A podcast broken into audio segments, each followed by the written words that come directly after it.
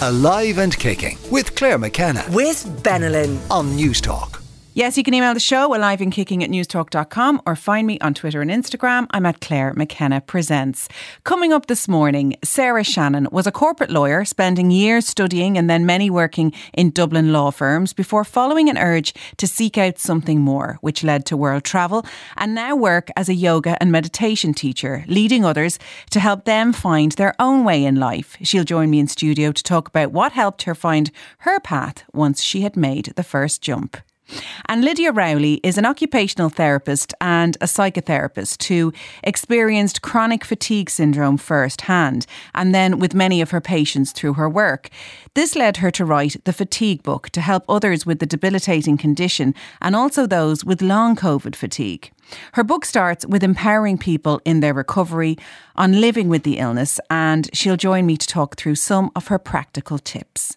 So, what kind of a health and wellness week did I have? Well, I've been good. I've been trying not to get too caught up in the whirlwind that is Christmas. I was actually a bit of a maniac around Halloween. It's my daughter's birthday around then, and we kind of went a bit to town with a bigger party than normal, as we weren't obviously able to in previous years. And I just seem to be in a sea of ordering things online, carving pumpkins, decorating in a frenzy, coming up with costumes, and it just wore me out. Though there were fun and, you know, touching moments there, of course. But I made a promise to myself that Christmas was going to be a lot more chill. And so far, it has been. I've tried to limit the amount going on, keep it simple, be present, and enjoy all the good parts. So, yeah, so far, so good. Um, and I hope that you are getting through it all okay. There is so much pressure on people this time of year to do so much and to fit into this picture perfect, wholesome happiness, which just isn't a reality for everyone. And in fact, for many, it, it, I don't even think it is for anyone perfectly wholesome and happy all of the time. So be mindful of not comparing your experience to what you think it should be like. There's no right or wrong. Just mind your own energy and pull up the drawbridge on your own island from time to time when you need it.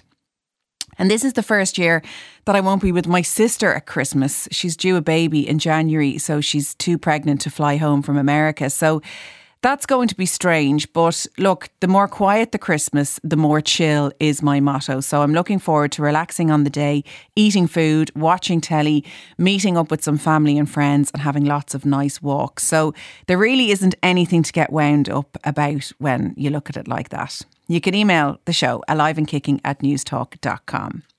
Now, Lydia Rowley is an occupational therapist and a psychotherapist who experienced chronic fatigue syndrome firsthand and then with many patients through her work. This has led her to write the Fatigue Book to try and help others with the very debilitating condition and also those with long COVID fatigue. She joins me on the line now. Hello, Lydia. Hi, Claire. Thank you for having me on this morning. Thank you. It's a very beautiful book. It's almost like a journal for people to be empowered in their healing. And we'll get into that in a moment. But what do we know about chronic fatigue syndrome? Mm, yeah. Well, thanks for saying it's a beautiful book. That's really touching for me, to be honest. Um, chronic fatigue syndrome is horrendous and it's really hard to kind of summarize it, I think. But, you know, it can affect people of all ages. So children right up to, um, you know, elderly. Um, it is nothing like tiredness. It's um, really affects every area of somebody's life and can go on for an awful long time. So it's it's a horrendous condition to deal with, really. And we don't really know why it happens to, to one person over another.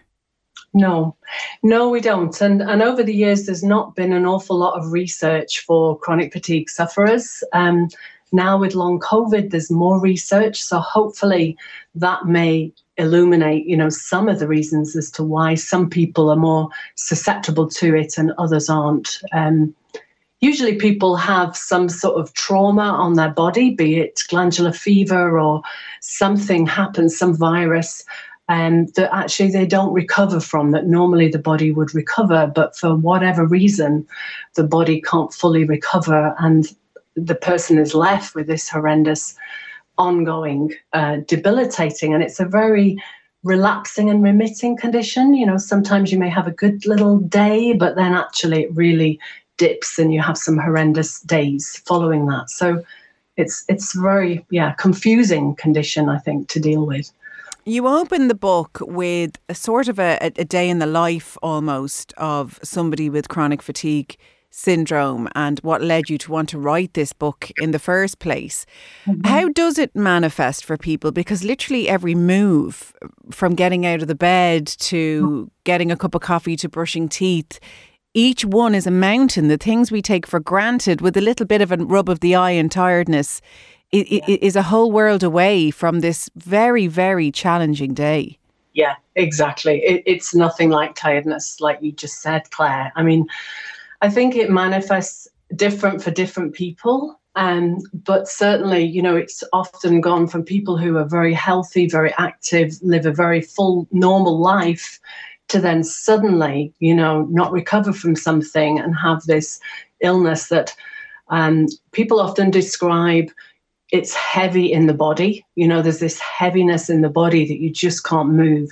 There's this brain fog. Everybody's heard of brain fog recently because of long COVID, but this complete fogginess in your head. So, like every single thing you go to do is such an enormous effort, which then affects everything. It affects how you socialize, it affects how you can work, it affects how you get dressed in the morning, you know, everything. It just cuts through the normal functioning of everyday life. And and sometimes I think people can misunderstand it because they can see somebody on perhaps a day when they're able to get out and about, you know, and they're dressed and look okay.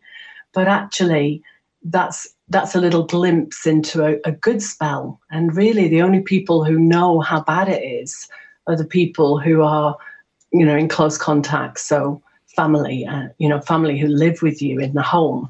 They're the people who get to know how how bad it is. But most people don't really see that, you know. So. Yeah, and I think there's many of us think, oh, a, a duvet day would be a lovely thing to do, but when it's enforced and it's not something you want, it's something you have to do. I didn't even understand that reading a book wouldn't be possible all of the time, eh, focusing on Netflix for the day. It's it's not a get cozy and just go with it. It's that heaviness. It's a very debilitating and, and, and challenging experience. Yes, yes, exactly. I mean, it's interesting about reading a book because here's me writing a book mm-hmm. You know, for people struggling with chronic fatigue. So, how do you do that in a way that makes the information accessible and okay for people who actually really can struggle at times to um, read a book or read a magazine or follow something on the computer, write an email, make a phone call? All these things that we just take for granted become, you know, very difficult for somebody to do. You experienced chronic fatigue syndrome yourself, as well as having treated hundreds of patients with it. What was that moment where you said, I, I want to change the conversation around this? I, I want to write this book? Yeah, so my my own journey with chronic fatigue was many years ago. And that really informed me, I think, as a therapist, because um, I really wanted to try and give people a lot better help than I got. you know, back in the day, you didn't get much help at all. And so you were very much left to figure it out yourself. And then I think during my therapy years, it wasn't something that I shared with uh, patients, you know, hey, guess what? I've had chronic fatigue as well. You know, I, it's just something I didn't do as a therapist. It was very much their time and trying to facilitate the best session for them to make it useful. So I kept that very private for a long time, and um, and then I think writing the book helped me kind of consider a lot more in terms of actually, yeah, you know, I went through this too, and um, I think that has enabled me to kind of put myself in the shoes of some people. I think everybody's experience is different, so I never like to say, "Oh, I totally understand, I totally get it," because my experience was different from the hundreds of people that I, you know, have talked to over the years and had the privilege of listening to their stories, their journeys, what had helped them, what hadn't helped them.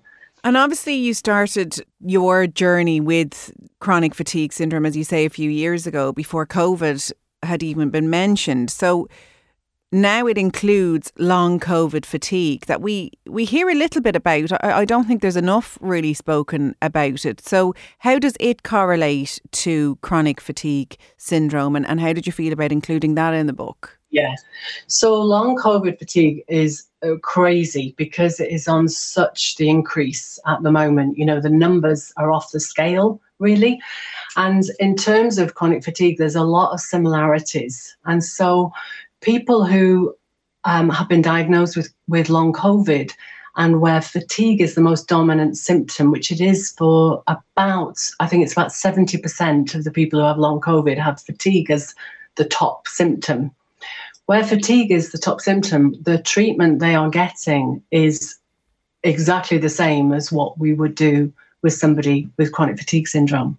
So, in terms of pacing, activity management, and so on, so when long COVID, you know, started to emerge, I had actually retired um, from my job, and I kind of thought, hang on, so many people are getting this, and yet the information is hard for people to get hold of. You know, they have to be super um, with it to be able to watch a webinar for an hour and a half and try and figure out what to do. You know.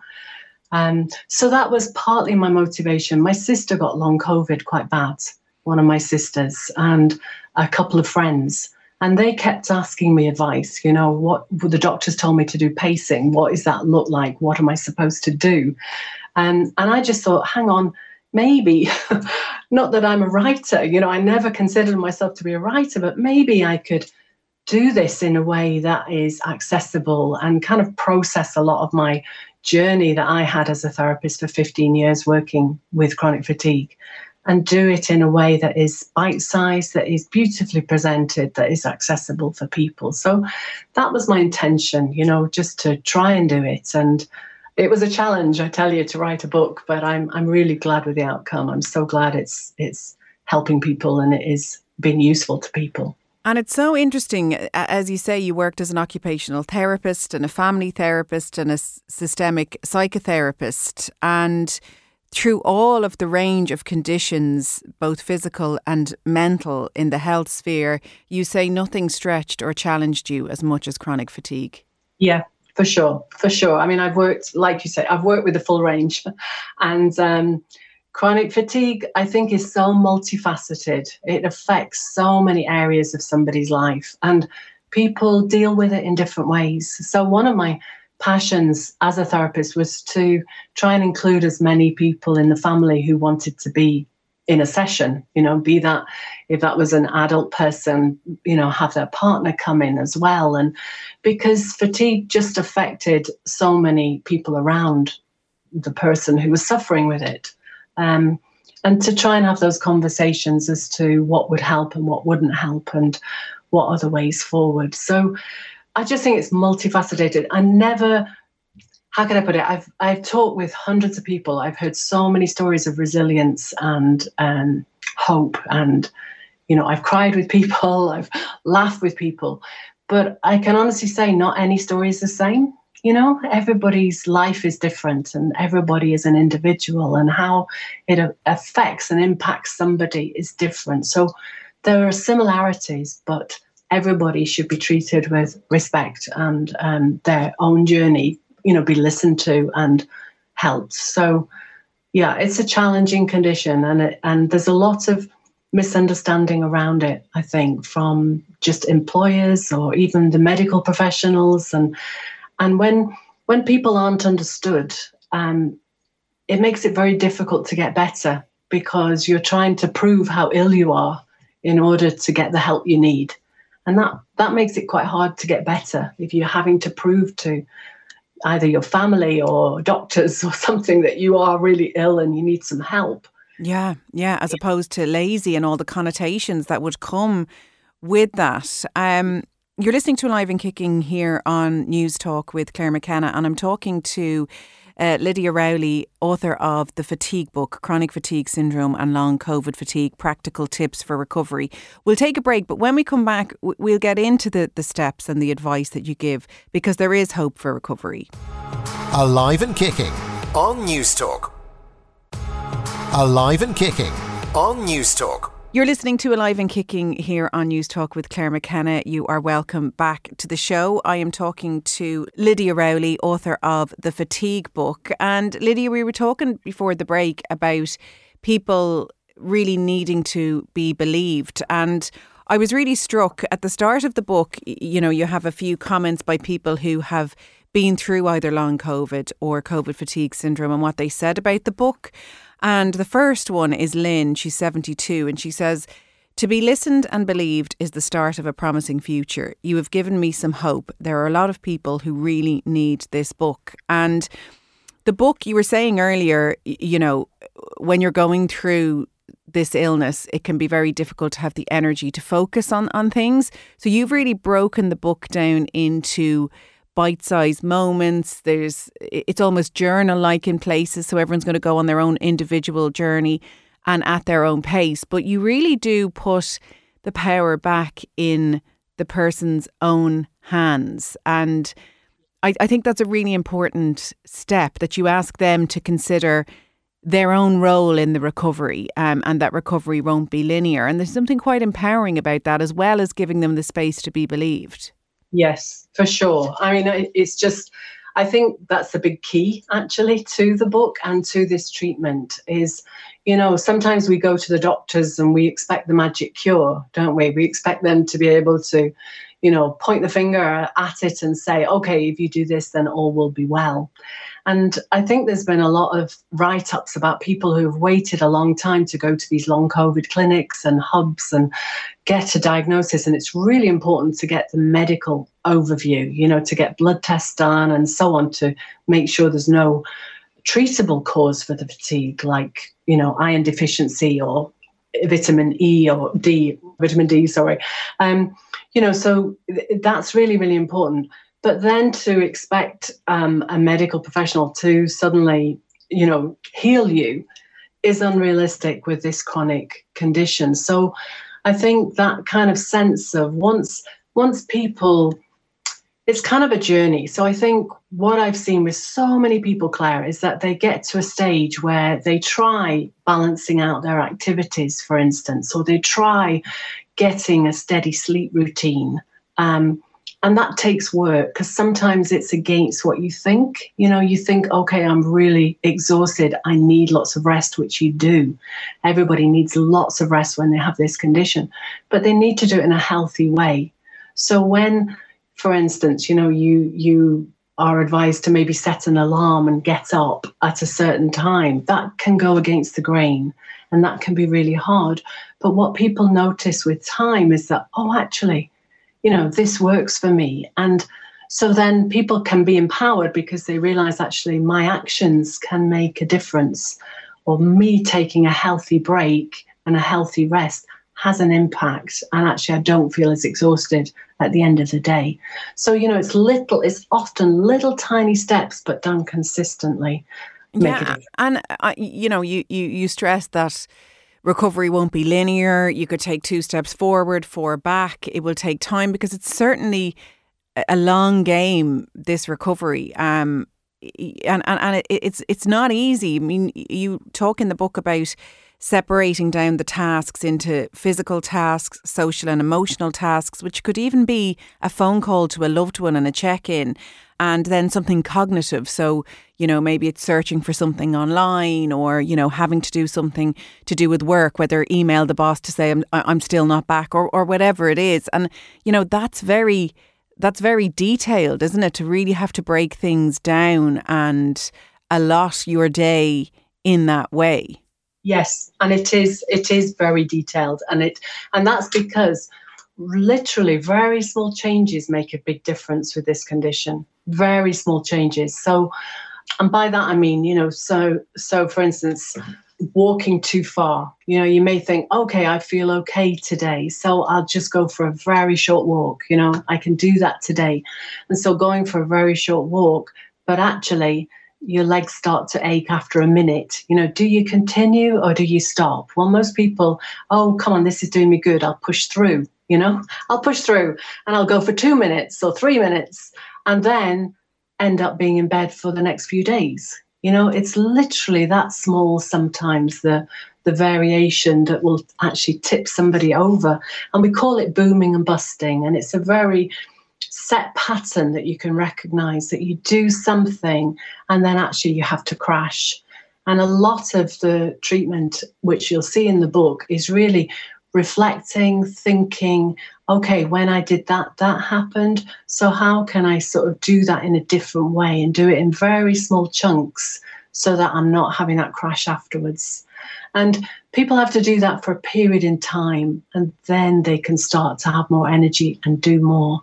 But it is a very fine balance, I think, in this condition. Um, yeah, and there's something empowering about that, though, isn't there? You know, rather than just surrendering, surrendering and allowing it to wash over you, you're taking hold of it and, and, and having a real look at it and seeing yourself in the middle of it. It's a mindset shift. As again, that's not to say it's not challenging, but it is a mindset shift. Yeah. And there is hope. I mean, even to talk to you now, Lydia, you know, you went through it, you went on then, you know, to work, to retrain, to study, to work with countless patients, and now to write this book. So people can recover from this. You even have a, a chapter where you, you talk about this being a, a season in your life, a, a chapter as it was. It doesn't have to be forever.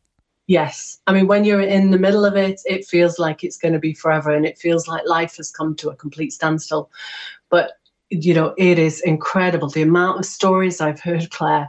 You know, I, I could cry even thinking about them, to be honest. Um, you know, of people who have come through and life may be very different. You know, I, I talk about a new normal. You know, life may be different because it makes you reevaluate your priorities in life. It makes you reevaluate what you want in life.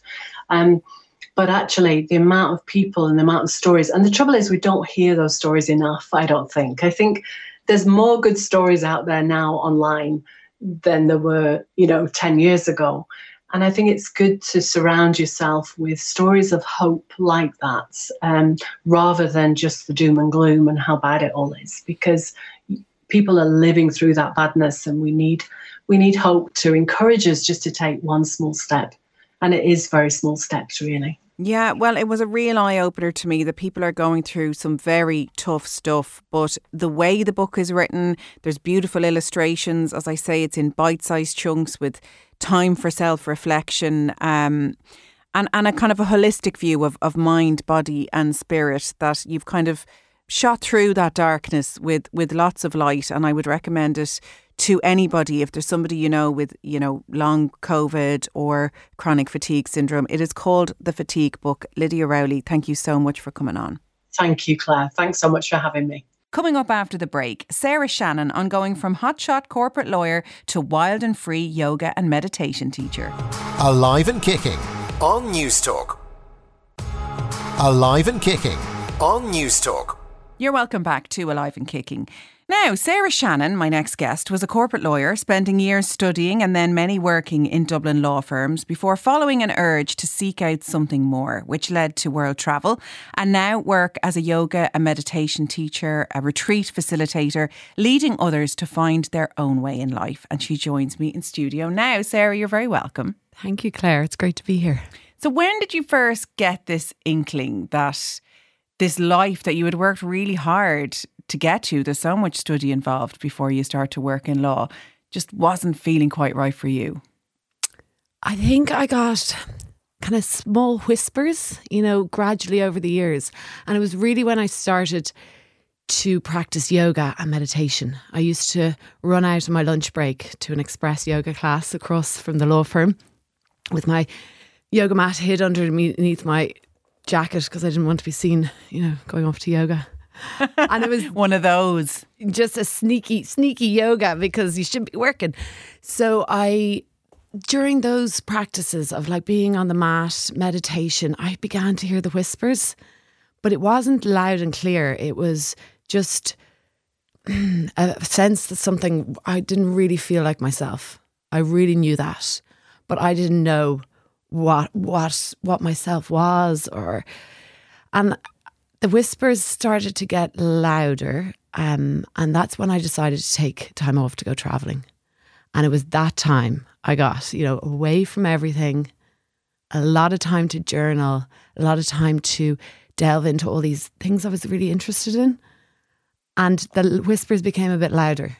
But still, I wasn't fully listening. I still went back after a year of travel all around Southeast Asia, age 32, backpacking. And then I went back into a law firm. Because they're two big opposites, aren't they? Because it's one thing, it's like that holiday feeling we get when we go away and we're like, I often say to myself, this is the real me. You know, when work is gone and I'm fully rested and maybe not now that my two kids are in tow on holidays, but you know, you get that kind of feeling, but it's not real life. It's not real, really sustainable life. So even similar, you backpacking, it's an amazing way of life, but it's not sustainable in the long term, or or so you're led to believe. You're like, well, I've learned all that, but now I need to get back to my job and saving for a mortgage or whatever all those things society tells us we need. Like that's exactly the way I was thinking. I was like, right, you've had your fun, Sarah. Get back, start saving for a mortgage, all the things you just said, and get back to work. You know, like that. That was that was fun, but that's not real life. But what I, you know, as I was back in the law firm, and still, I was still doing all the work, like all the the practices that I loved yoga, meditation, and I was beginning to connect with people in Ireland who were also doing this. So I started to see that okay, there is actually this this this can be weaved into my life more, and it was I, I then went off to India. I decided to you know to, to do both to be a to be a solicitor, but also go off to an ashram on my Christmas break and be dressed all in white and be sitting meditating for hours every day. So it was very extremes that I was going for. And it was there though that I had the realization that I just can't I can't keep going with what I'm doing. And did you feel, I mentioned in the intro that you are a meditation and a yoga teacher now. Was that kind of clear to you? Were you like, on this mat, I feel like me and I'm going to tell everyone? Or did it take a long time for that to become a way to make a living? That, yeah, was not clear then at all. Like, I, um, I didn't know what I wanted to do. Even when I, uh, you know, six months after that, that India trip, I, I finally left my law job with not a clue with what I wanted to do. So if you'd asked me then, even though I was, you know, really into yoga, really loving all that world, I still didn't see it as something that I could do for a living or that I could really, really go, you know, it's such a jump. It's such going from one to the other. I didn't quite see that path yet. But I, I still, I went off and did my yoga teacher training just for myself, which you often hear teachers do. And then I went and walked the Camino for a month, walking every day. What'll I do? What'll I do? Listening to everyone, like it's an amazing place to to hear other people's stories and get inspired. But I still, I got to the end point, Santiago, and I still didn't know for sure what I wanted to do. I, I want, I wanted to be a right. Actually, I wanted to move off to somewhere like West Cork, find a cottage work as a right. I don't know what I I had romantic ideas, but this this was all my dream time, which was a beautiful time to kind of think anything is possible. I was kind of making up myself, you know, dreaming what could be. So you made the jump then, you said you, you came back to your law firm. What what did you say to them in this meeting? Did you feel you had to explain why you were handing in your notice and, and what was their reaction? I did it in the most, yeah, awkward, not able to explain myself. And you think it's such a big deal. You know, you think, you know, that's what I've realized about handing in your notice. It's it's a big deal to you. And obviously the place that you work, you know, values you and wants you there. But, you know, essentially they they want you to be happy and want, you know, you to to that's definitely what I felt. You know, a bit of a shock at first because I'd only been there a year, I think, or less than a year when I handed in my notice. And I also didn't know what I wanted to do. So it was a little bit of concern from, you know, more senior, you know, your boss, just a, con- you know, what, what are you going to do? And I didn't have the answer at all. But then also a lot of, um, you know, conversations on the side of, you know, well done. I, I parts of me wish I did that when I was your age, or, you know, I'd still love to do something different. So that was really interesting. Yeah, there's a pull. I think we think that we have to explain ourselves and we have to give a reason and people are going to feel this this and this whereas really most people are just concerned with their own lives and their own issues and they wish you well Exactly. Yeah. So it's it's big in, in your world, in my, in my world, that was big. But for for everyone else, they've got something else big in their lives. so when did it become distilled into more of a of, of a plan I like when I look back, it was the plan was being created. And this is what I love about life. You know, all the strands were coming together, but I just didn't see it. You know, like like a patchwork quilt. I just didn't see the big the big picture. But all the strands were coming together. I had done my yoga teacher training. I'd created space and time in my life. I'd I'd got rid of the the baggage, you know, my career that I didn't want. I was I was a free agent. So when the moment of this, you know, synchronistic, beautiful moment that happened, it, it it was it was leading up to that, and it was just a very simple, like a guy, a fr- someone I knew had read my story. I was writing a blog all about the journey, and he owns he owned a coffee shop in Dublin, and said, "Why don't you come and do yoga there?" I didn't want to be a yoga teacher. I kind of was going, "Who me?" But I also something told me just go, give it a go, and I knew a good opportunity when I so I just I'll do this, and I did it, and I loved it, and that was really the moment, and everything just started to flow. Then, you know, it was a struggle to get there, but once I was doing something I loved. I enjoyed it. People were coming, first my friends and family, but then, you know, people I'd never met just saw a sign and, you know, came into the class. Then they came back. and then uh, brilliant opportunities like within my community, then people, you know, I kept sharing my story. I think that really helps, you know, and people rush in to help. And that just everything flowed so beautifully then. and it's it's so interesting so some of the things that have really jumped out from what you said was you made space. Like you didn't know what the end goal was but you knew what the next step was and you just were taking them believing or going with this pull and with this urge. Um and and I think that's really important and you made space. And the minute you had made that space things pop up and you're more open to going okay I'll give that a go in that coffee shop. Why not? And then that leads to something else and leads to something else. Whereas if you had stayed sitting at that desk in that law firm you wouldn't have opened up any of these things Yeah, God, when you think of it, because I, yeah, I wouldn't have been able to do, to do that, that one small step.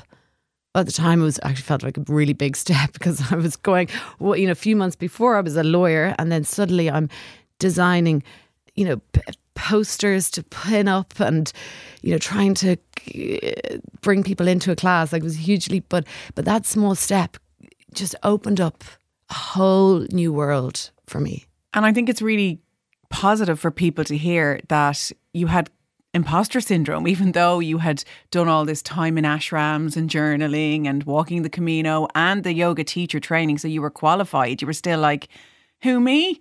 Okay, Grant, I'll give it a go. It's not like, you know, the light shone down from above and you said, I will be a yoga teacher. And so it was. It doesn't really go that way. I think that's a really important part of the story. But we let so many negative self beliefs stop us from taking these moves. I went to an event last Sunday, Soul Space, um, with Miriam Gerry Hussey had an event and they'd won in February. I was at that as well in the National Concert Hall.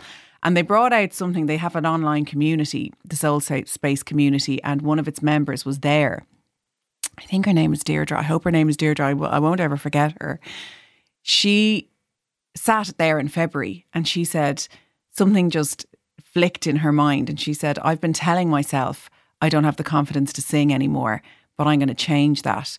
And she hadn't sang for nine years. And she stood up last weekend and she sang um, Oh Holy Night, like operatic. It I was bawling crying. It was perfection. So it was nothing to do with her ability. It had just was everything to do with what she was telling herself she could do or what she was allowing herself to do. Yeah, wow, that's beautiful. Like it's amazing, yeah, how we how we limit ourselves like by telling ourselves things, but also putting ourselves into a box of, you know, I'm a I'm a solicitor or I'm a, you know, these these boxes that and then not exploring kind of what what's outside of it and and yeah trapping ourselves by saying things but definitely imposter syndrome like I still get it you know because I'm yoga was the first thing but then I went on you know meditation um, cacao facilitator um, I'm recently did my Reiki training imposter syndrome pops up every year. But now I know that I'm growing. Like I almost know it's it's the right direction when I imposter syndrome because it's it's leveling up.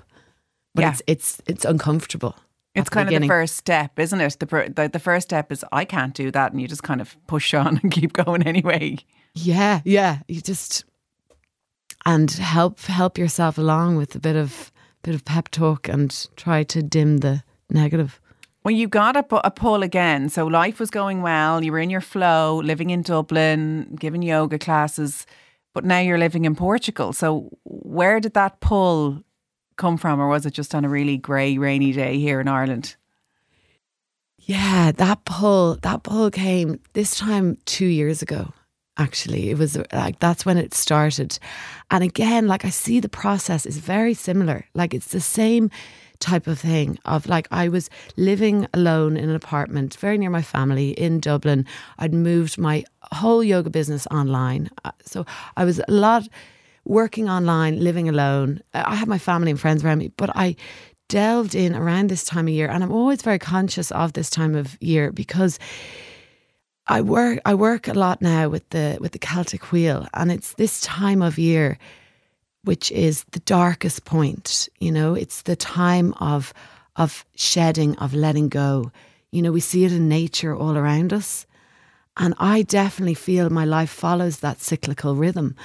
Um, at this time of year, so two years ago, I realized uh, this this isn't what I really f- imagined for my life. You know, I, I I want to meet somebody. I want I want to be. I wanted a different lifestyle, and I just felt like I wasn't fully fully living that.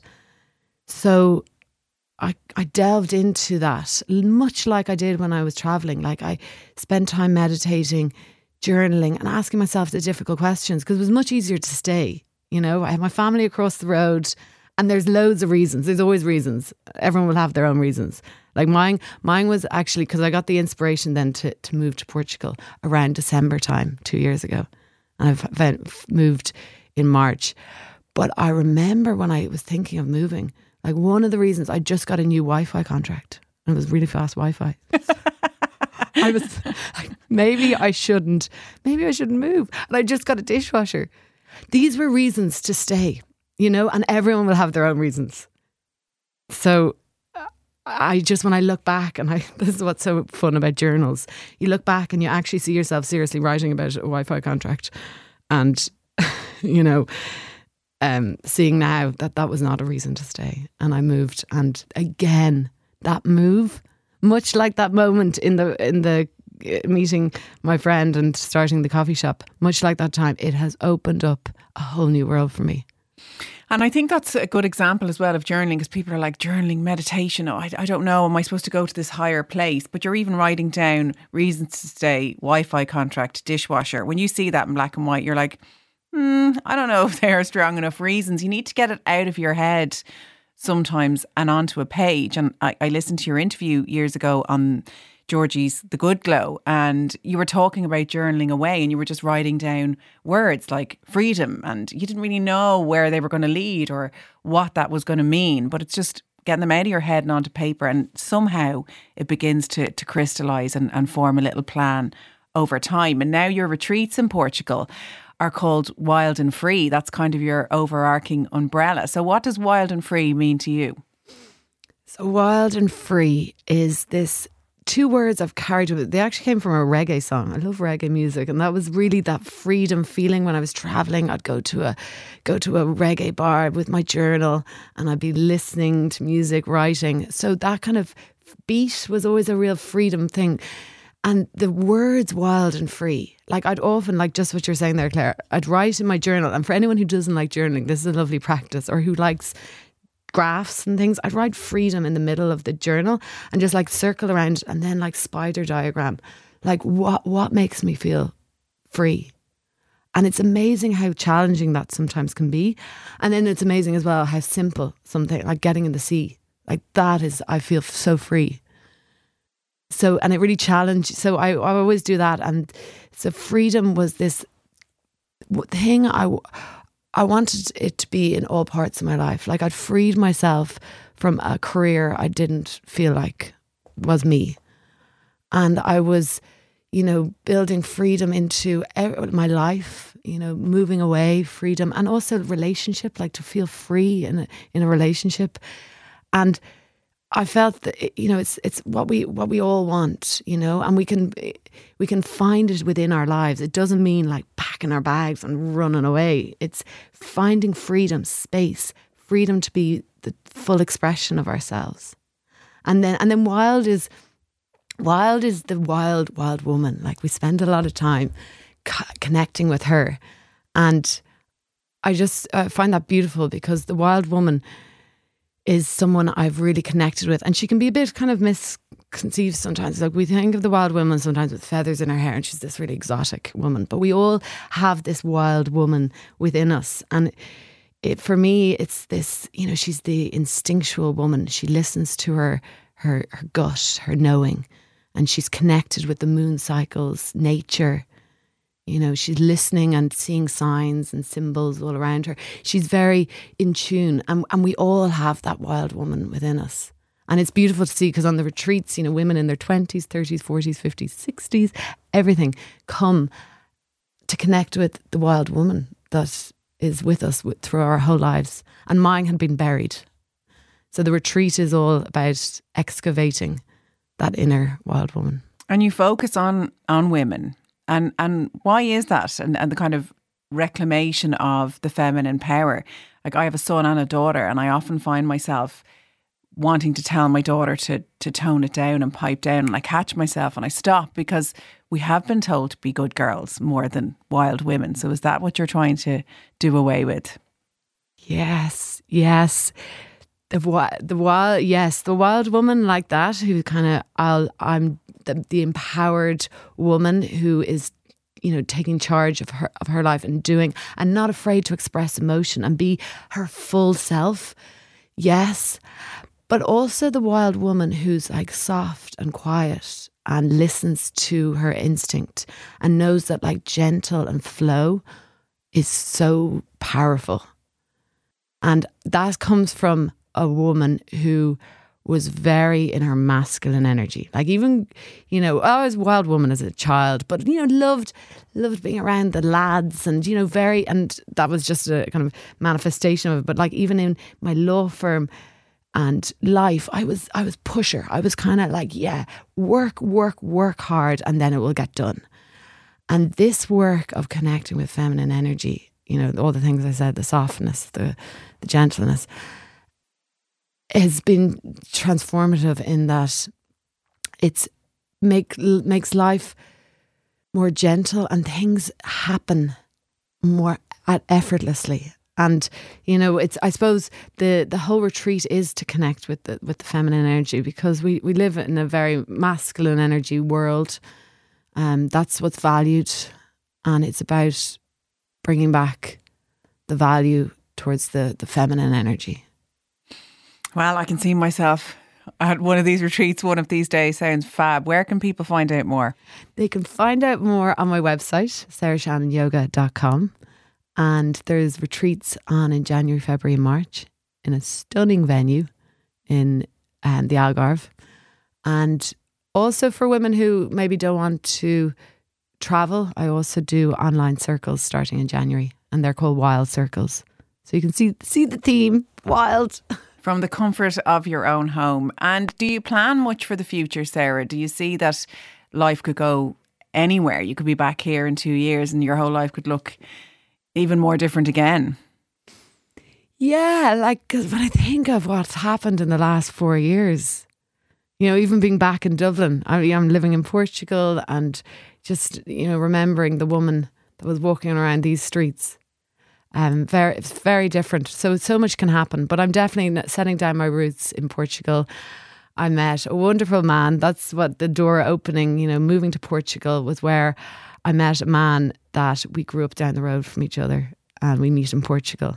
So it was destined. It was, you know, I really feel like that's that's our home now. So that's where I'll be, and I'll be running these retreats for any woman who who resonates with with this. Amazing. Well, I hope it won't be two years before we see each other again. Sarah Shannon, thank you so so much. Thank you, Claire. It's been lovely. So that's it for Live and Kicking for this week. My thanks to my producer Aidan McKelvey and Hugo De Silva Scott, who was on sound. And thanks to you for listening. I will see you next week. Alive and Kicking with Claire McKenna. Sunday morning at 8 With Benylin. on Newstalk.